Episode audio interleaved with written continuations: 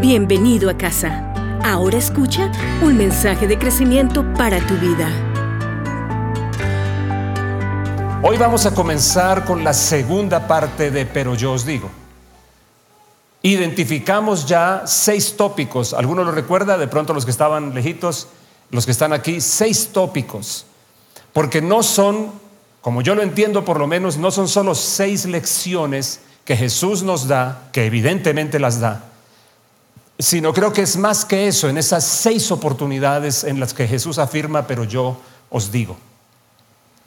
Hace 80 años, este es un, es, un, es, un, es un, estudio con el que me encontré hace tiempo y lo tenía por ahí guardadito esperando una buena oportunidad para hacer referencia.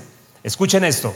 Hace 80 años la Universidad de Harvard inició un estudio llamado, disculpen mi inglés, ahí voy, Study of Adult Development, que fácilmente se puede entender un estudio acerca del desarrollo adulto o de la vida adulta. Voy a leerles literalmente algunos comentarios al respecto porque es muy interesante para lo que hoy vamos a hablar. Abro comillas. ¿Qué nos hace realmente felices en la vida? Es una buena pregunta, ¿no? ¿Cuántos creen que la plata? Alguien dijo por ahí, pues la plata no me hace feliz, pero, pero harto que ayuda, ¿no? Harto que ayuda.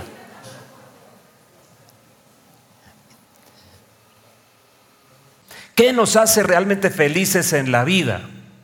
Durante 76 años, una investigación de la Universidad de Harvard, Estados Unidos, ha buscado la respuesta.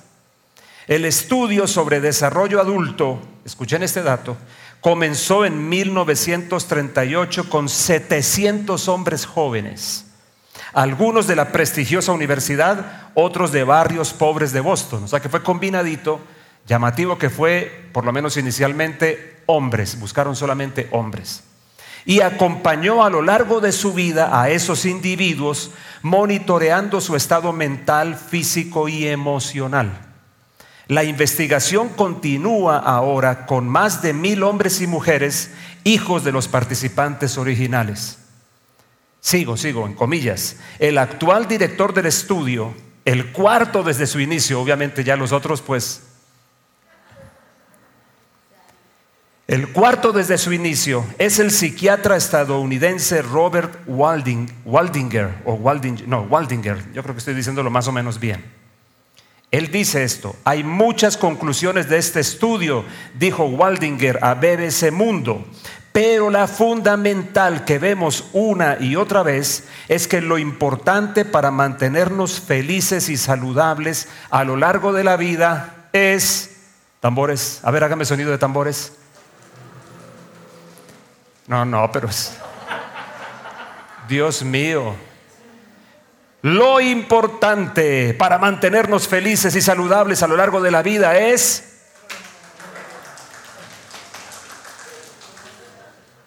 Sí, no, eso es con los pies. Una más.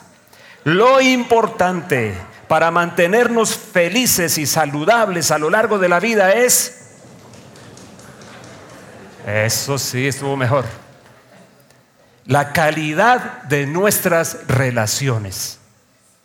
Ups. 80 años de estudio. No estoy citando gente cristiana. De hecho, el, actual director de este estudio es budista, es maestro zen. Miren, muchachos, creo que podemos soltar el video a ver si lo logramos. Un videito de 40 segundos. Mírenlo, por favor. So, this message that good, close relationships are good for our health and well being. This is wisdom that's as old as the hills. Why is this so hard to get and so easy to ignore? Well, we're human. What we'd really like is a quick fix, something we can get that'll make our lives good and keep them that way. Relationships are messy and they're complicated, and the, the hard work of tending to family and friends It's not sexy or glamorous. It's also lifelong. It... Dura toda la vida, nunca termina. Tremendo. Ok. ¿Por qué lo traigo hoy? Creo que me sirve, me cae como anillo al dedo, para el primer tópico de los seis que hablaremos. ¿Alguno recuerda cuál fue que hablamos la semana pasada? El ámbito de las relaciones, las relaciones. Ahora, yo debo decirles una cosa. como predicador, como comunicador que soy, hay una cosa que siempre enseño y trato de practicar. Tengo que hacer el ejercicio de renunciar a decir todo lo que creo que se debe decir al respecto. Esa es una cosa que un predicador tiene que hacer, un comunicador. Oiga, no intente decir de una sola vez todo lo que cree que se debe decir porque no va a resultar. Entonces, Hermanos queridos, seguro alguno les va a quedar haciendo falta algo, es deliberado, es un ejercicio deliberado. Tengo que escoger. La otra cosa que debo decirles es, necesito, estoy haciendo un ejercicio que no me ha resultado tan fácil, porque en este tiempo tener mi edad a uno lo descalifica.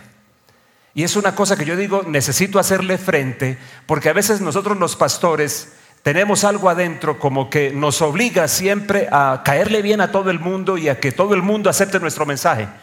Y eso nos complica mucho la vida, ¿no? Porque es que los pastores, todo el mundo tiene una idea de lo que debe ser un pastor. Debe ser así, debe ser así, debe decir esto, debe decir lo otro. Y a veces, francamente, a uno como que se le quiebra el alma de darle gusto a tanta gente y tiene ganas de mandar a todo el mundo al infinito y más allá. No, no, estoy exagerando. Mi punto es este. Voy a decirles algunas cosas acerca de ese asunto que Jesús trató. Cuando Jesús dijo, porque vamos a repasar el versículo, Mateo capítulo 5, versículo 21 y 22, fue el primer tramo que identificamos. Oísteis que fue dicho a los antiguos, no matarás, y cualquiera que mate quedará expuesto al juicio. Pero yo os digo, esa frase tan contundente de Jesús, pero yo os digo que cualquiera que se enfurezca contra su hermano quedará expuesto al juicio. Yo necesito decirte algo, que los pensamientos de Jesús y las palabras de Jesús y las palabras de la Escritura superan la duración del tiempo. De hecho, hace mucho, tiempo, hace mucho tiempo que no digo lo que te voy a decir. ¿Cuál crees que es la prueba más dura en la vida? Levante la mano el que cree que la suegra. Una enfermedad terrible. ¿Cuál es la prueba más dura de la vida? Te voy a decir mi, mi tesis al respecto. No hay prueba más dura en la vida que esta, la prueba del tiempo. Esa es la prueba más dura. Ahora, yo he estado en las dos orillas, digamos, en este momento tener 60 me descalifica. Cuando era un predicador de 17, también mi edad me descalificaba. Entonces necesito hacer un ejercicio para decir, oiga, pues yo tengo que ponerme por encima del asunto para poder citar al que dijo algún día, el cielo y la tierra pasarán, pero mis palabras no pasarán, no pasarán. Y por eso, todo el tiempo, estos cuatro domingos anteriores de la primera parte, yo he estado lanzándote un reto a ti que estás aquí, a ti que estás allá, y es asegúrate de que realmente le das el crédito a Jesús asegúrate de que tú escuchas a Jesús como la fuente o como la autoridad suprema ante la cual tú rindes, yo rindo mis pensamientos, creencias y convicciones. Porque hay mucha mente pagana en el forro de gente cristiana, mucha. Y como te dije la semana pasada, se ha levantado en la iglesia, y yo lo debo, lo debo decir a título de denuncia, una especie de quinta columna dentro de la iglesia. De gente que realmente no camina con Dios. Y están tratando de usar el mensaje de Jesús y de manipularnos a nosotros de qué es lo que debemos decir, qué debemos creer en el nombre de Jesús, un Jesús amañado por ellos, un Jesús hecho a la medida de algunos. Entonces, yo hoy no tengo tres cosas, sino cuatro, y voy a decirlas muy rápido, son muchas, así que vamos a ir rapidito. Este texto que acabamos de leer es el que nos da la apertura al primer tópico, pero la primera cosa, mi primera idea, la primera idea, hablando de relaciones, es el tópico grande, como un asunto importante que Jesús quiere tocar entre nosotros, la primera gran idea que gobierna todo, la voy a poner de esta manera, vivir reconciliado. Es la primera gran idea que quiero destacarte. Una primera cosa a la que Jesús nos reta, nos llama y nos reta con fuerza, yo la pongo debajo de este nombre, vivir reconciliado. Si ustedes miran bien en Mateo capítulo 5 mismo, pero más adelante, el versículo 24, Jesús dice la frase, suelta la frase, reconcíliate primero. Es una frase muy bonita. Porque inclusive Jesús está diciendo que si llego con mi ofrenda y recuerdo que tengo un rollo con alguien, que tranquilo, que deje la ofrenda. Oiga, miren lo que está diciendo. Está diciendo una cosa muy seria. Está diciendo que la ofrenda puede esperar con tal que yo vaya a reconciliarme. Pero cuando yo te digo vivir reconciliado, yo no me estoy refiriendo estrictamente a lo que hacemos después de que tenemos una gran crisis o ruptura con alguien. Estoy diciendo el asumir ese concepto como un estilo de vida, vivir reconciliado. Yo recuerdo a un predicador que nos visitó hace muchísimos años cuando teníamos el tiempo de comunidad cristiana de fe, Bob Nichols, y él soltó un día esta frase que jamás olvidaré. ¿Qué prefieres, dijo él, estar correcto o estar reconciliado? Dile eso a la persona que tienes allá al ladito, a ver, ¿qué, crees que es mejor? ¿Estar correcto o estar en lo correcto o estar reconciliado? Mire lo que Jesús dijo un día, Mateo capítulo 7, versículo 12. Te lo traigo yo en dos traducciones para que lo mires. Miren sus pantallas porque es que yo sé que si no, no miran ni el celular con el versículo, entonces miren sus pantallas. Haz a otros, miren que es, miren que es una cosa mandatoria. Hagan, haz. Es una, es una indicación de Jesús de cómo movernos en la vida. Haz a otros. ¿Quiénes son esos otros que crees tú? Todos los que están en el entorno, ¿no? Haz a otros todo lo que quieras Leanlo conmigo en voz alta. Que te hagan a ti. Oh. En esto se resumen las enseñanzas de la ley y de los profetas. ¿No te parece una frase muy gruesa? Ahora, esa traducción es la nueva Biblia viva. Te la voy a dar ahora en la nueva versión internacional. Ahí está. Muchas gracias muchachos. Este equipo de medios es fenomenal. Así que, allá, por allá se... Felicitémoslos, sí, démosles un aplausito allá atrás. Y aquí están con las cámaras también. Así que, miren lo que agrega esa traducción. Así que en, ¿en qué? En todo. Traten ustedes a los demás tal y como quieren que ellos los traten a ustedes. De hecho, esto es la ley y los profetas. Uh, la cosa se pone muy tenaz. Yo recuerdo un día que llegué a un parqueadero, estaba con mi hijo mucho más pequeño, o mucho más joven por lo menos, no tan pequeño. Y recuerdo que noté que en mi carro me habían hecho un daño, como que me golpearon la puerta o algo así en un parqueadero, ese típico, eso que pasa típicamente en Bogotá. Y yo estaba resuelto, lo confieso, a rayarle la puerta a ese carro. Qué oso, ¿no? Sí, estaba resuelto. Es que el diablo es puerco, ¿no? Dicen ahí. El diablo me inspiró. No, que el diablo. Yo estaba furioso. Y quería devolverle de alguna manera al sinvergüenza ese que me hizo el daño. Estaba con la moneda lista para hacerle un recuerdo. Y mi hijo Andrés David me contuvo. ¿Y con qué palabras me contuvo? Con las que acabamos de leer. Hagan con otros exactamente lo que quieran que ellos hagan con ustedes. Pero tú te das cuenta que la manera como Jesús lo pone, tú que me estás siguiendo, estoy contigo acá, tú, tú te das cuenta que Jesús lo pone mandatorio no como reacción a, a, lo que alguien hace, sino como una acción, como una actitud proactiva, es algo que yo hago. Y además de eso, obviamente también gobierna mis respuestas ante otros, pero es una cosa que yo hago continuamente. Trato a los otros como quiero que los otros me traten a mí. Yo te digo francamente, si parara aquí la predicación, creo que ya dije lo suficiente. En serio. Vivir reconciliado, primera cosa. Reconcíliate primero. Vivir reconciliado. Yo sé, yo sé que hay muchos obstáculos para esto y que no siempre se logra vivir reconciliado o la reconciliación concreta, pero que la actitud del corazón sea vivir de esa manera, es el punto. Y Jesús dice una cosa gruesa, se lo dijo a los judíos de su tiempo, que conocían la ley de Moisés y les dice, es que realmente en últimas, en eso se puede resumir todo. ¿No te parece una frase muy gruesa? En últimas, allí se puede resumir todo. Hagan con los otros como quieran que los otros hagan con ustedes. Esa es mi idea número uno. Yo te dije que íbamos a ir muy rápido porque son cuatro. Mi segunda idea, otro gran concepto que me parece que resulta para gente que camina con Dios, hablando de relaciones, que es el tópico que Jesús menciona, un tópico importante, tiene que ver con esto. Perdón. Mateo capítulo 5, versículo, estoy vacunado, no se preocupen.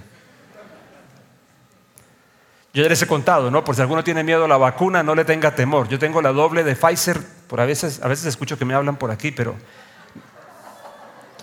pero yo me siento normal, yo se los he contado, ¿no? Sueño con Bill Gates todas las noches, me da mensajes todas las noches, yo me siento normal. Ok, vamos con la segunda. La segunda cosa, Mateo capítulo 5, miren lo que dice ahora, versículo 22, porque estamos todavía parados en las mismas, en las mismas frases de Jesús. Y miren esto, pero yo os digo, Biblia textual lo pone así, y utiliza palabras textuales de su tiempo que eran muy agresivas. Pero yo os digo que cualquiera que se enfurezca contra su hermano quedará expuesto al juicio y cualquiera que diga a su hermano raca. Y recuerdo que leyendo el asunto era un severo insulto. Algo así como decirle pichurria. Cualquiera que diga a su hermano pichurria quedará expuesto ante el Sanedrín. Y cualquiera que le diga moré, que es doble pichurria, quedará expuesto al fuego del infierno. Miren qué interesante esta expresión de Jesús. Miren qué interesante. De hecho, unos comentaristas dicen que esa expresión de Jesús enfatiza sobre todo el hecho de enojarse alocadamente. Porque seamos sinceros, no es verdad que hay gente, sobre todo la cercana, que a veces le saca uno unos rabionones. Iban a decir la otra. Eh, no es verdad que hay gente que uno, por la que uno quisiera orar, como lo decía hace tiempo, Señor, ilumínalo o elimínalo. ¿No te ha pasado que tú realmente quieres arrancarle la cabeza a alguien un día? ¿Te ha pasado a ti? Levántame tu manito si te ha pasado. A algunos no les ha pasado, Dios mío. Debe ser que todo el día toman valeriana. Bueno, el que se enoja alocadamente está diciendo allí, porque evidentemente la Biblia también habla de enójense, pero aírense, pero enójense o aírense, pero no pequen. O sea que realmente como que existe un cierto margen, pero acá está hablando de una cosa mayor y del insulto y todo eso. Esto me sirve como marco para hablarte del respeto. Yo aquí me estoy citando a mí mismo en un libro que escribí para Sociedad Bíblica Colombiana que se llama Lidere con Valores. Ojalá lo consigan, está creo que está digital. Es chiquito, es un libro de bolsillo. Ellos recortaron mucho de lo que yo escribí. Y allí hay un capítulo entero que yo dedico al respeto. Y de allí estoy tomando un par de cosas que quiero compartir contigo. Por un lado, una de las cosas que yo afirmo allí es que el respeto es un valor fundamental, escúchenme bien esto, que implica el reconocimiento profundo de la dignidad del otro. Reconocimiento profundo de la dignidad del otro. Y tengo un comentario del filósofo judeo-alemán Erich Fromm. Él afirma, escuchen por favor, que respeto no significa temor y sumisa reverencia, sino que denota, de acuerdo con la raíz de la palabra, respicere, que quiere decir mirar, significa la capacidad de ver a una persona tal cual es, tener conciencia de su individualidad única. ¿No te parece tremendo? Entonces, te tengo unas definiciones rápidas de respeto, porque creo que Jesús lo que está diciendo aquí, si tú lo volteas, es, ustedes tienen que ver al otro en la dignidad que tiene, ese otro, la dignidad como ser humano, una dignidad que es inherente al hecho de que es un ser humano, creación de Dios, y que toda persona la tiene. Aún el que la ha pateado, pisoteado, la ha vulgarizado hasta un nivel tiene de todas maneras una dignidad a la que uno puede apelar. Y una dignidad que se puede rescatar para que realmente se exprese debidamente en las personas. Dios nos hizo dignos, seres dignos o con una portadores de una dignidad que tiene que ver con las características propias de cada uno, la riqueza de cada uno, el depósito que Dios ha puesto en cada persona, porque en cada persona Dios ha puesto algo, que llegue a su cometido o no es otra historia. Que lo conozcan, lo reconozcan esas personas o no, es, es una charla distinta. Entonces, te tengo varias definiciones de respeto basadas en mi libro. Respetar es dar honor, es una de mis definiciones en el libro. Y cuando hablo de dar honor, yo me refiero a esto. La palabra utilizada en el latín es honoro, que significa decorar y ornamentar. Mira qué interesante. No sé si sepas y si no incorporan a tu vida que honrar tiene que ver con las palabras también. Obviamente con la actitud, pero dar honor tiene que ver con las palabras. Palabras de bien para otros, palabras de bien sobre otros, nada de pichurria ni nada de lo que acabo de decir. Respetar, una otra forma de verlo, apreciar la dignidad del otro. Esto para mí es súper importante. Una forma de entender dignidad es el reconocimiento del valor, de la posición y de la estima que el otro merece. Y eso también me parece crucial cuando hablamos de respeto. Dar honor, apreciar la dignidad. Tú sabes que el aprecio es importante. Tú te das cuenta. ¿Cuántas mujeres hay aquí hoy? Pero calladitas, solo levantaron la mano, ¿no? Qué impresión. El tapabocas ha logrado algo, ¿no?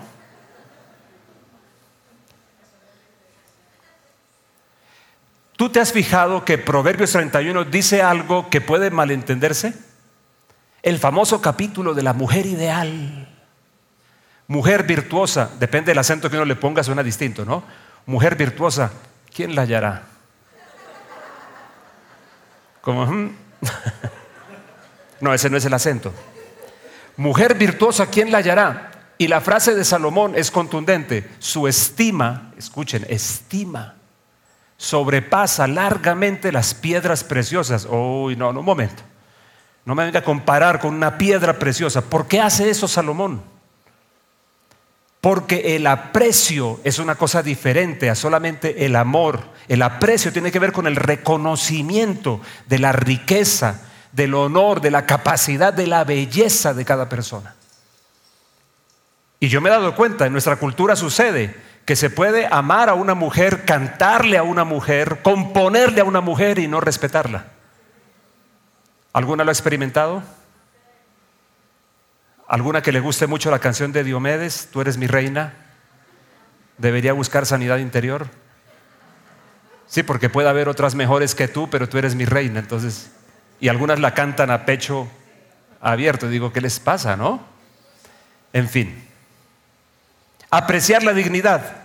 Una más que ya de alguna manera la mencioné. ¿Qué más es respeto? Es ver al otro, verlo, verlo.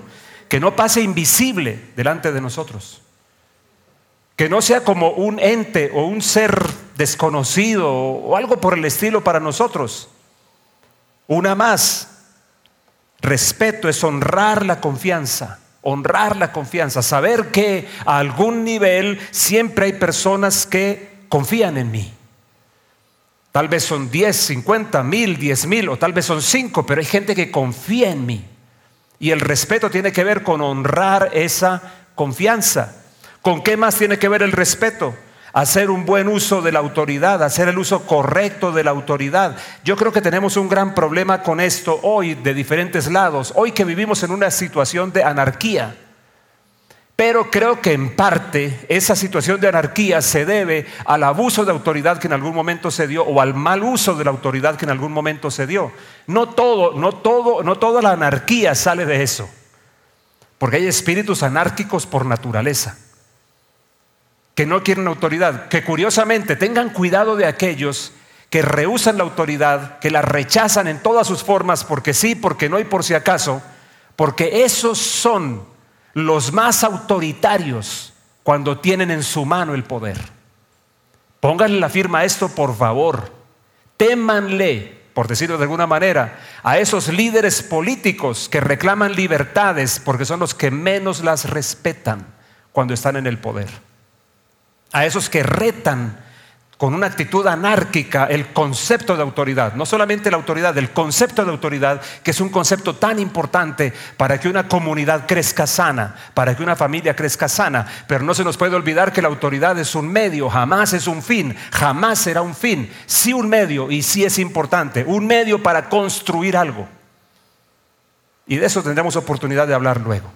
Así que entonces, Te resumo, si hablamos de respeto, que es mi segunda idea, la primera es hay que vivir reconciliados, la segunda es aprendamos respeto, aprendamos el concepto de Jesús de respeto, el concepto de la Biblia, que es respeto, es dar honor, es apreciar la dignidad del otro, es ver al otro, es honrar la confianza, es hacer un uso correcto de la autoridad. Y en ese orden de ideas, una cosa que entiendo que debe ampliarse y decirse en los púlpitos, en Colombia sobre todo, es el respeto por la vida. Porque es francamente ridículo, por decir, algo suave, escuchar a nuestros líderes políticos utilizar una frase que suena linda, que la vida es sagrada, pero son los mismos que están empujando con fuerza el aborto de cualquier manera como un derecho y la eutanasia como una cosa de muerte digna. Son los mismos. Es francamente ridículo, hay que decirlo. Eso no lo digo porque tengo 60, lo hubiera dicho a los 17. Es ridículo, es criminal, es, digno de cualquier expresión de bajeza lo que estoy diciéndote. Voy a mi tercera idea porque el tiempo se me está yendo. Mi tercera idea en relaciones, el reconocimiento mutuo. La primera, vivir reconciliado. La segunda, el respeto. La tercera se llama mutuo reconocimiento. Seamos sinceros, todo lo que estoy diciendo es fácil de decir, pero no es fácil de poner en la vida de uno. Pero Jesús lo enfatiza con mucha fuerza. De hecho, su primer pero yo os digo tiene que ver con eso. Y yo no sé si el orden es arbitrario, si el orden Mateo lo acomodó así, si así Jesús lo dijo o no, no viene tanto al caso. Porque él coleccionó las ideas de Jesús y las expuso de una manera que él consideró que eran la mejor. Como lo hemos dicho otras veces, algunos afirman que el sermón de la montaña no fue un solo gran sermón, sino que fue una colección de sermones. Es posible.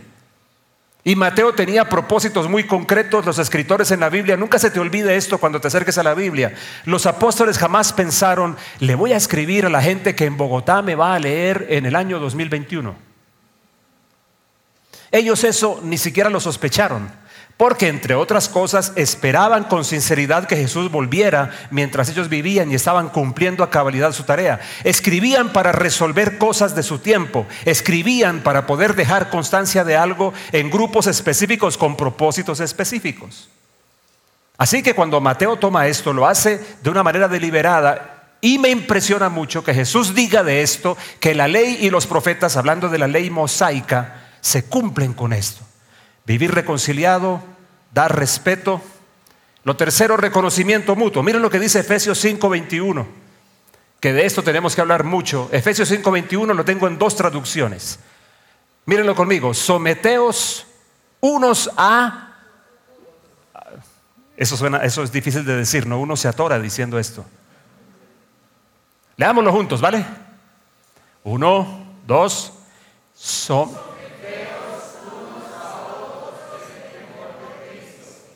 Uh. Sometimiento mutuo. No puede darse sin un reconocimiento mutuo, pero lo tengo en otra traducción. Muchachos, me la pueden poner la siguiente. Nueva Biblia viva. Sométanse unos a otros por respeto a Cristo. El mutuo reconocimiento. Ah, ¿se da cuenta, pastor, que somos iguales? Bueno, si tú estás hablando de iguales en el sentido de dignidad, absolutamente lo somos. Si estás diciendo iguales en el sentido de igualarnos a la manera como políticamente nos quieren poner para hacer un montón de transacciones raras, entonces no, somos evidentemente somos muy distintos. Así que no asimiles esto con el concepto de igualdad, asimílalo más bien con el concepto de reconocimiento del otro, que es lo que acabamos de decir. Y qué interesante, porque todo este capítulo abre, abre, una, abre una charla interesante que tiene que ver con relaciones. Y la primera, la primera franja de relaciones es la familia. Ese es el primer gran blanco de todo el asunto, la familia, el ambiente de práctica. Y voy a decirlo rapidito, no se preocupen que a la familia tendremos que volver luego, pero por ejemplo, en este ambiente de mutuo reconocimiento, de aprecio mutuo, de todo lo que hemos dicho, entonces las palabras de Pablo en Efesios 5 toman otros colores. Por ejemplo, esto, lo que tiene que ver con eso de que las casadas estén sujetas a sus propios maridos como al Señor. Que es una cosa que a muchas mujeres casadas no les gusta porque hay demasiado prejuicio detrás de este concepto. Escúchenme bien, en este marco de sométanse unos a otros, aprecio mutuo y todo lo demás, Dios de todos modos establece roles diferentes porque no somos, en el sentido, en ese aspecto, no somos iguales ni hombres, ni mujeres, ni casados o solteros, ni niños, ni adultos. Este es mi punto, esposas. Aquí cuántas mujeres casadas están. A ver si me reciben esta frase. La esposa, creo que la que habla aquí, de la que habla aquí, es la esposa que acepta el cobijo amoroso de su esposo. ¿Y de dónde lo saco? Bueno, me llama la atención que, por ejemplo, dice, estén sujetas a sus propios maridos. ¿Cómo así? ¿A cuántos otros? ¿O algunos de ustedes son como la samaritana, la de los cinco, los seis? Una mujer con un corazón enorme. Corazón tan grande, ¿no? Sus propios maridos. Y sabes qué es lo interesante? Que cuando habla aquí de sujeción, que nosotros aterrizamos de inmediato es en conceptos, en lucha de poder. ¿Sabes que el versículo, sabes que la expresión más se refiere a sujetar en el sentido literal de la palabra? Sujétense. ¿Me está siguiendo con esto? Casadas, ¿me está siguiendo? Sujétense, sujétense. No está hablando entonces de la dominación que alguno piensa. ¿Sabes que tenemos problemas con esto? Porque desde Génesis Dios lo advirtió. Desde Génesis dijo que habría una pugna entre el hombre y la mujer. Jesús, perdón, Dios le dice a la mujer en el huerto del Edén, le dice, tu deseo será para tu marido. Y mucha gente no lo entiende y algunos hombres felices creen que se refiere a deseo sexual y se frotan las manos. Tu deseo será para tu marido. Uh. Cuando literalmente el sentido es, tú siempre vas a querer dominar a tu marido. Ah, porque es que las mujeres en la cultura nuestra son unas santas, en unas santas. En la práctica, ¿qué te dijera? Con todo, dijo el Señor, el hombre se enseñoreará de ti. ¿Qué fue lo que dijo? Van a tener una pugna continua.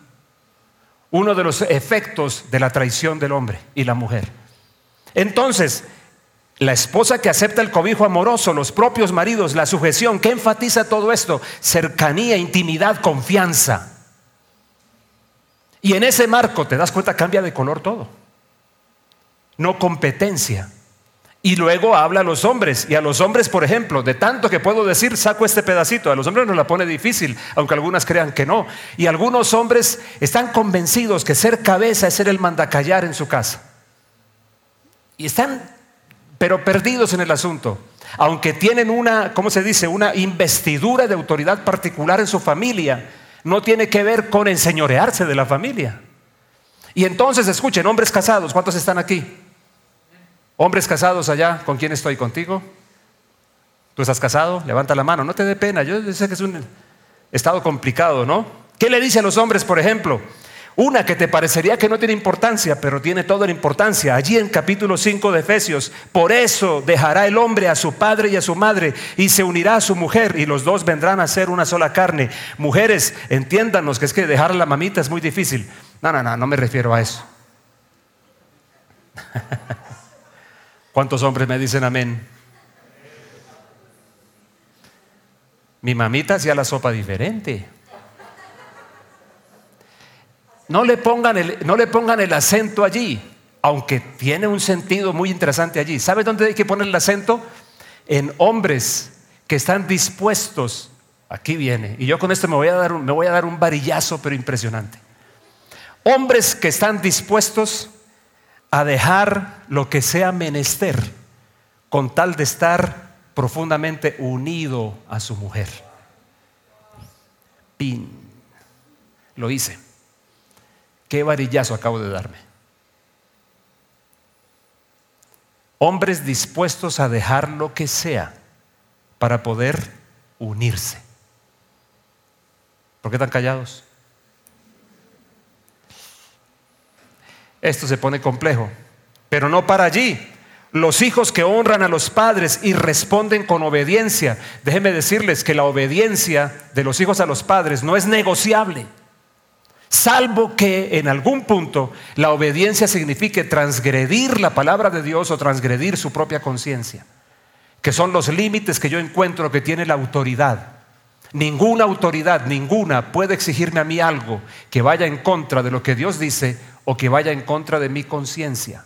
Y yo sé que al decir lo segundo me meto un poquito en problemas, porque eso se puede volver subjetivo y muy manipulable, pero me arriesgo a decirlo. Es parte del asunto, la conciencia. Y por si faltara algo, ah, porque bueno, a los hijos les dice, hijos, obedeced el Señor a vuestros padres, porque esto es justo, porque esto es justo, esto es coherente con la justicia.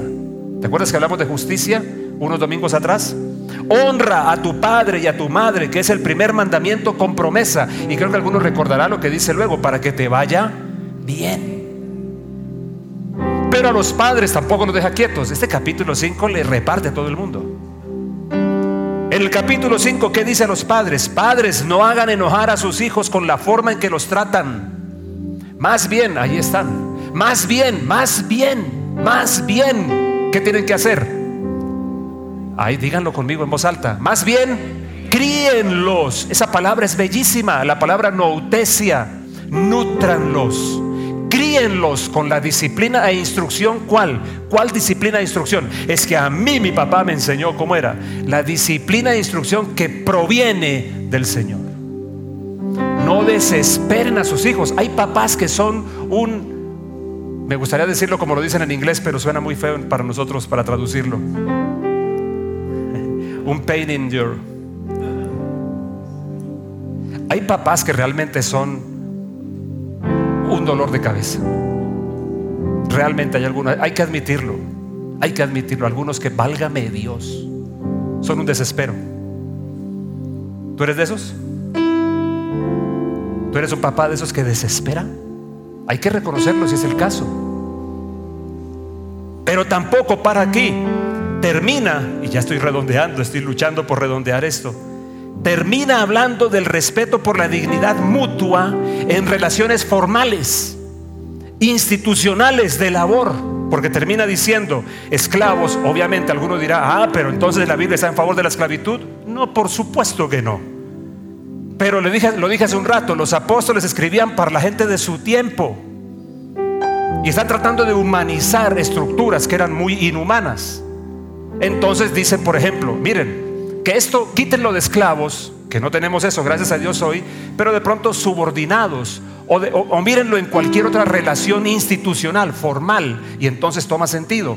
Esclavos, dice el versículo 5 del capítulo 6, obedezcan a sus amos humanos, sírvanles de buena gana, con respeto y sinceridad de corazón como a Cristo. ¿Tú te imaginas lo revolucionario que era esto en su tiempo? Si le agregas lo siguiente, Efesios 6, 9, por favor el siguiente, y ustedes amos, actúen de la misma manera con sus esclavos y dejen a un lado las amenazas. Recuerden, escuchen, miren esta frase que le dice a un tipo que creía que los esclavos eran mercancía. Miren lo que les dice. Recuerden que ustedes, al igual que ellos, tienen al mismo Señor en el cielo y que Él no tiene favoritos.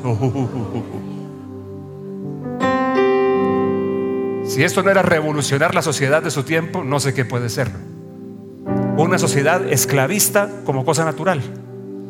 De hecho, la esclavitud todavía existe, la trata de personas es. Pero estoy diciendo una cosa diferente acá. Déjenme terminar entonces. ¿Qué encontramos como los grandes opuestos hoy? Dame un par de minutos.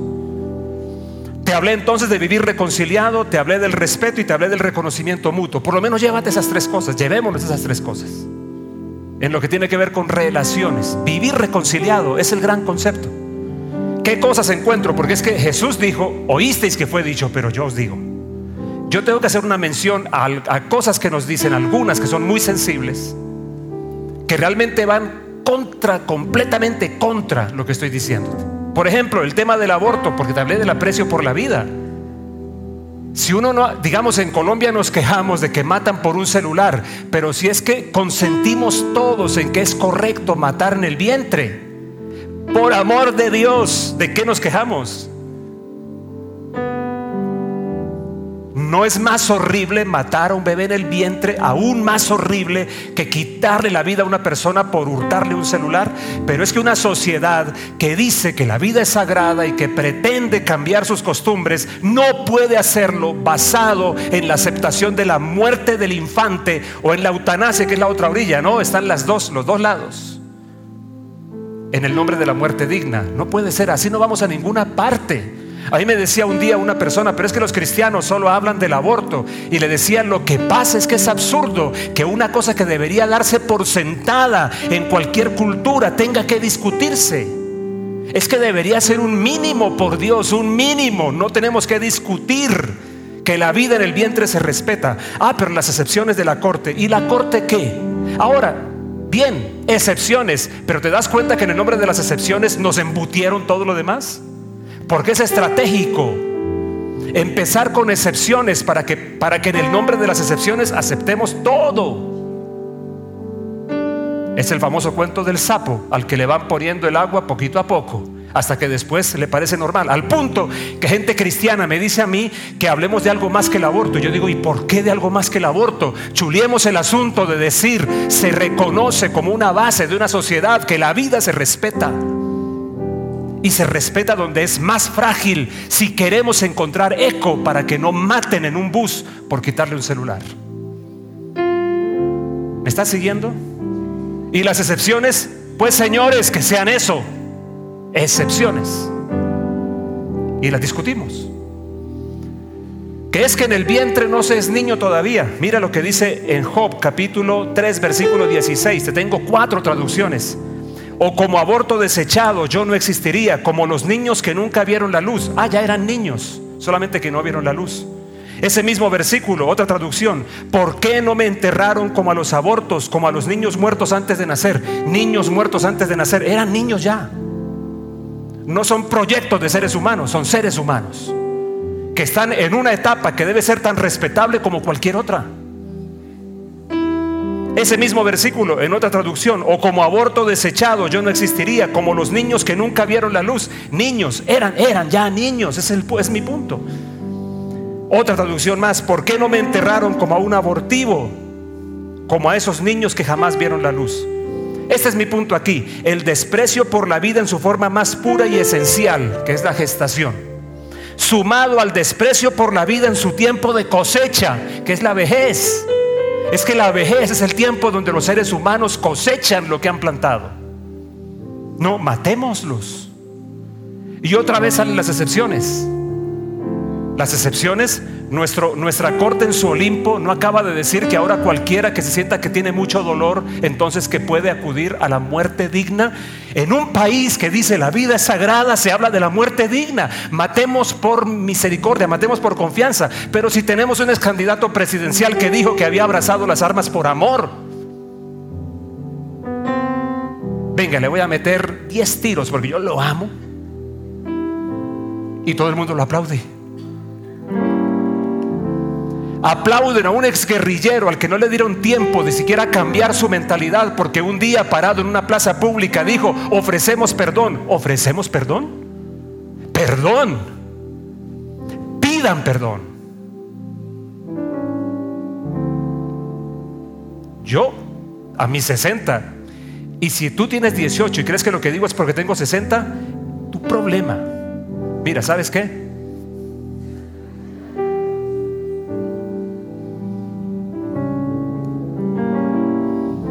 Examina mis palabras no por la moda, sino frente a Jesús.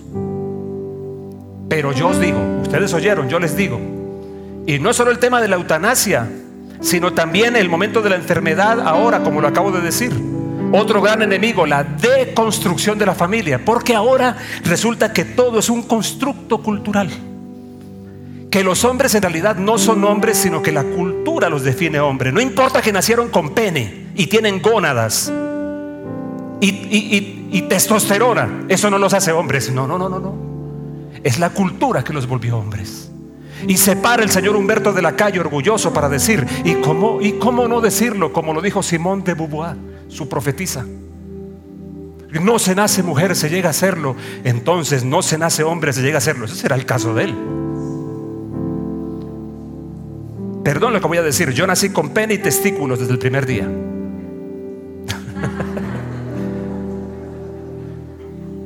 y eso me definió a mí como masculino, hombre. Ah, pero que mujeres trans. Sí, mujeres trans que ojalá nunca mueran de un cáncer de próstata.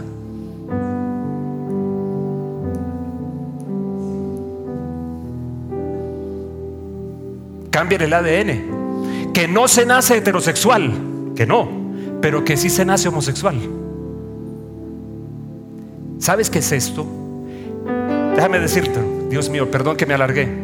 Hay que cuidarse de convertir lo disfuncional en funcional en el estándar por Dios.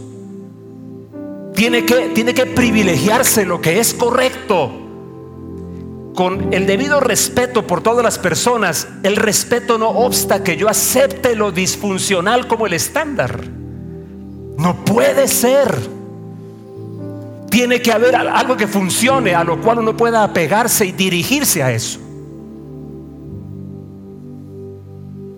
No puede ser que una alcaldesa se siente a hablar con muchachos del corazón violentos y rehúse hablar con otros que están en sus trabajos levantando su familia y todo en el nombre de que es que no tuvieron oportunidades.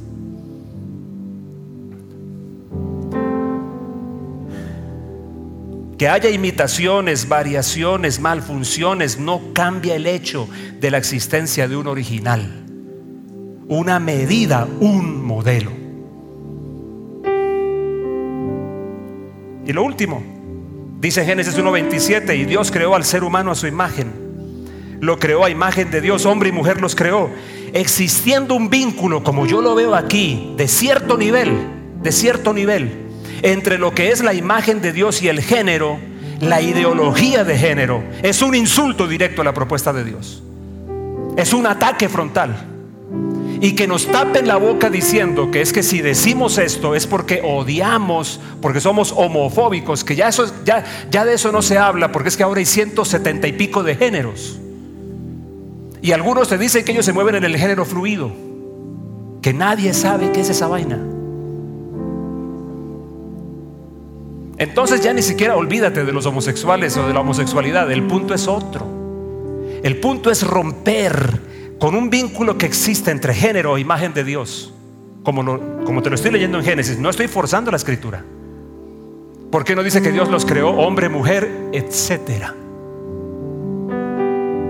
a su imagen, a imagen, varón y hembra los creó. Porque más allá de testosterona y de progesterona, más allá de pene y de vagina, que son hechos concretos que definen a una persona, más allá existe todo un diseño poderoso, bellísimo, inherente a lo masculino, inherente a lo, inherente a lo femenino. Oísteis que fue dicho, pero yo os digo, y espero que ustedes que están conmigo, sobre todo los jóvenes, tengan el chance de escuchar algo distinto, de verdad. Porque es que nos callan a nosotros. ¿Y saben qué están haciendo con eso? Trivializando el poder corruptor de la ideología de género y de la homosexualidad. Trivializándolo, diciendo que no, es, problema. Sí es problema. Destruye a las personas por dentro, hombre. Yo no puedo quebrar mi identidad profunda sin recibir un efecto emocional por hacerlo. En cualquier forma, en cualquier área. Más bien muchos de esos del género fluido necesitan escuchar que hay un Dios que los creó de cierta manera y que está dispuesto a acompañarlos en ese camino de ser lo que realmente son, en lugar de renegar de lo que son. ¿Qué es que usted no entiende, pastor, que uno nace así o nace así? Yo entiendo. Pero como eso entiendo un montón de otras conductas, entonces nací ladrón, entonces nací asesino, entonces soy proclive a todo esto y entonces debo, el libre desarrollo de la personalidad me debe dar el margen para decir todo eso. No, no es así. Pueden estar de pie, por favor. Dios mío, qué vergüenza con ustedes. Esa, es mi conclusión, esa es mi conclusión que se las quiero decir. Eso estírense porque ya están muy cansaditos. Fuimos hechos para estar conectados en distintos tipos de relaciones. Recordémoslo, por favor. Somos creación de un Dios relacional. Un Dios que se expresa en tres personas, ya no es, ya no, ya no es bastante decir eso. Un Dios que nos invita a crecer de esa manera también. El sistema imperante, es lo que te puedo decir como cierre, nos empuja a vivir de una manera disociada de nosotros mismos y de los otros. Y no es nuevo porque Adán y Eva tan pronto traicionaron a Dios y escucharon a Dios por allí, primera cosa que hicieron, se escondieron de ellos mismos y de Dios. Y desde ese momento hasta la fecha el ser humano no encuentra cómo poder ser Él y cómo poder volver a estar desnudo. Como dice el último versículo de Génesis 2, ¿cómo hacer para volver a estar desnudo? Es imposible ahora, desconectados, disociados pero mi punto está en que solo mediante una relación verdadera y comprometida con Dios por medio de Jesús estaremos empoderados, eso sí es empoderamiento, empoderados para vivir relaciones sanas y experimentar su beneficio. Entonces, ¿qué vamos a hacer? Porque Jesús dijo, oísteis que fue dicho, pero yo os digo, por tanto. Y creo que hay un por tanto para nosotros, los que estamos acá, los que estamos allá, todos. Vivir reconciliado, entender lo que es respeto y movernos en el aprecio mutuo. Aprecio mutuo. Oramos. Los niños deben estar listos en sus marcas para su clase ahora, Dios mío. Niños, perdonen esta demora. Yo te doy gracias, Señor, por este tiempo que hemos podido compartir tu palabra aquí. Yo te doy gracias, Señor. Te ruego, Padre, que tú uses lo que hemos dicho para que los corazones que quieran escuchar, escuchen. Yo te pido, Señor, que no mis palabras sean acreditadas, sino las tuyas. Lo que de ti venga, Señor. Lo que de ti venga. Te doy gracias, Señor, por ser, haber sido y seguir siendo el príncipe de los profetas, porque tú eres la palabra hecha carne. Entonces Jesús, como lo dijimos la semana pasada, te devolvemos a ti el crédito. Queremos escucharte. Queremos hacer como lo hizo Job un día. Decir lo mismo, hacer lo mismo. Él dijo, de oídas te había oído, pero ahora mis ojos te ven. Por tanto me arrepiento Voy a callar para que tú hables, voy a preguntar para que tú me enseñes. Ayúdanos a vivir conectados, ayúdanos a aprender lo que esto significa en los diferentes escenarios donde eso es importante. Te damos gracias, Señor, en el nombre de Jesús. Esperamos que hayas podido experimentar la presencia de Dios por medio de este mensaje. Para escuchar más, ingresa a la nube.iglesialacasa.co o a través de lacasa.co.